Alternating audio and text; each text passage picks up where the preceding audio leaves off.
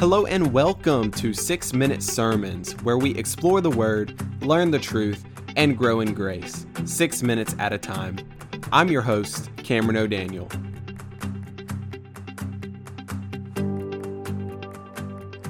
James chapter 2 and verse 17 says this So also faith by itself, if it does not have works, is dead. So, this is a letter from James, and in this passage right here, James is discussing the concept of faith and what exactly is faith, what constitutes faith, right? So, starting in verse 14, to give a little bit of a context, James asks this question. He says, What good is it, my brothers, if someone says he has faith but does not have works? Can that faith save him? So, I mean, this is an important question. This is a question that has to deal with salvation. The, the implications could not be higher. It has to do with salvation. Can a faith that has no works save a person? That is what James is asking. He then offers up an illustration. He says, If a brother or sister is poorly clothed and lacking in daily food, and one of you says to them, Go in peace, be warmed and filled, without giving them the things needed for the body, what good is that? So he's basically presenting an example and saying that, look, if you have faith and you see a brother or a sister in need, and you don't help that person, but you say, "Oh, I hope I hope everything works out for you." And you just walk away? What what kind of faith is that? That you just hope that everything works out for them. And this is the example that James brings. He basically is trying to get the reader to understand that that is not faith. That is not true saving faith. Right? As Christians, as people who believe in God, we believe that we were created in Christ Jesus for good works. That's in Ephesians 2. We also believe that in 2 Corinthians 5:17 that we are a new creation. The old has gone away, the new has come. So if the old has gone away and the new has come, then what is this new? This new is obedience to Christ, not just saying yes to some things and no to other things, but it is about loving our neighbor and serving them. Faith by itself does not save. And don't don't think that I'm saying that works we need to work for our salvation. I am not saying that at all, and neither is James. This is not a morality based salvation. We are saved by grace alone through faith, and this is not by works, so that no man can boast. It is a gift of God. And so, if we believe that, then we believe that we're not saved by works.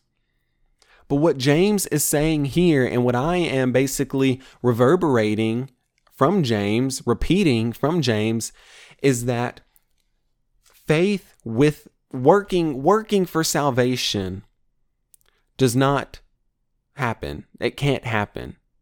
You cannot work for your salvation. However, a person that is saved will have works. Did you catch that?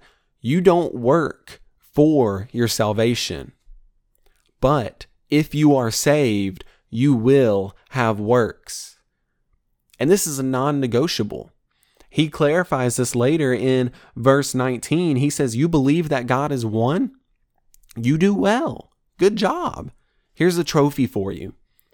Because even the demons believe and they shudder. Wow. That is wild. Demons believe.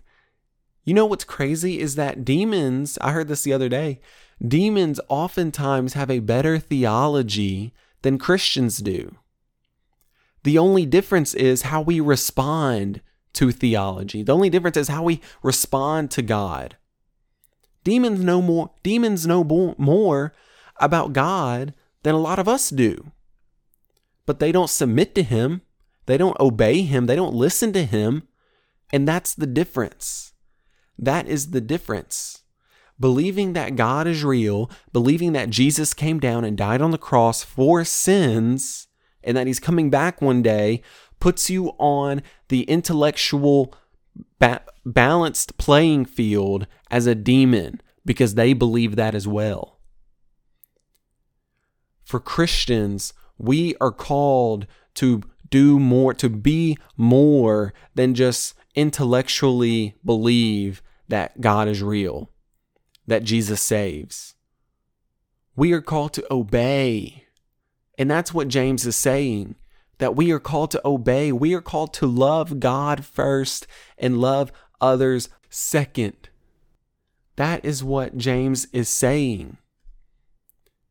Christians will have works. It will come naturally.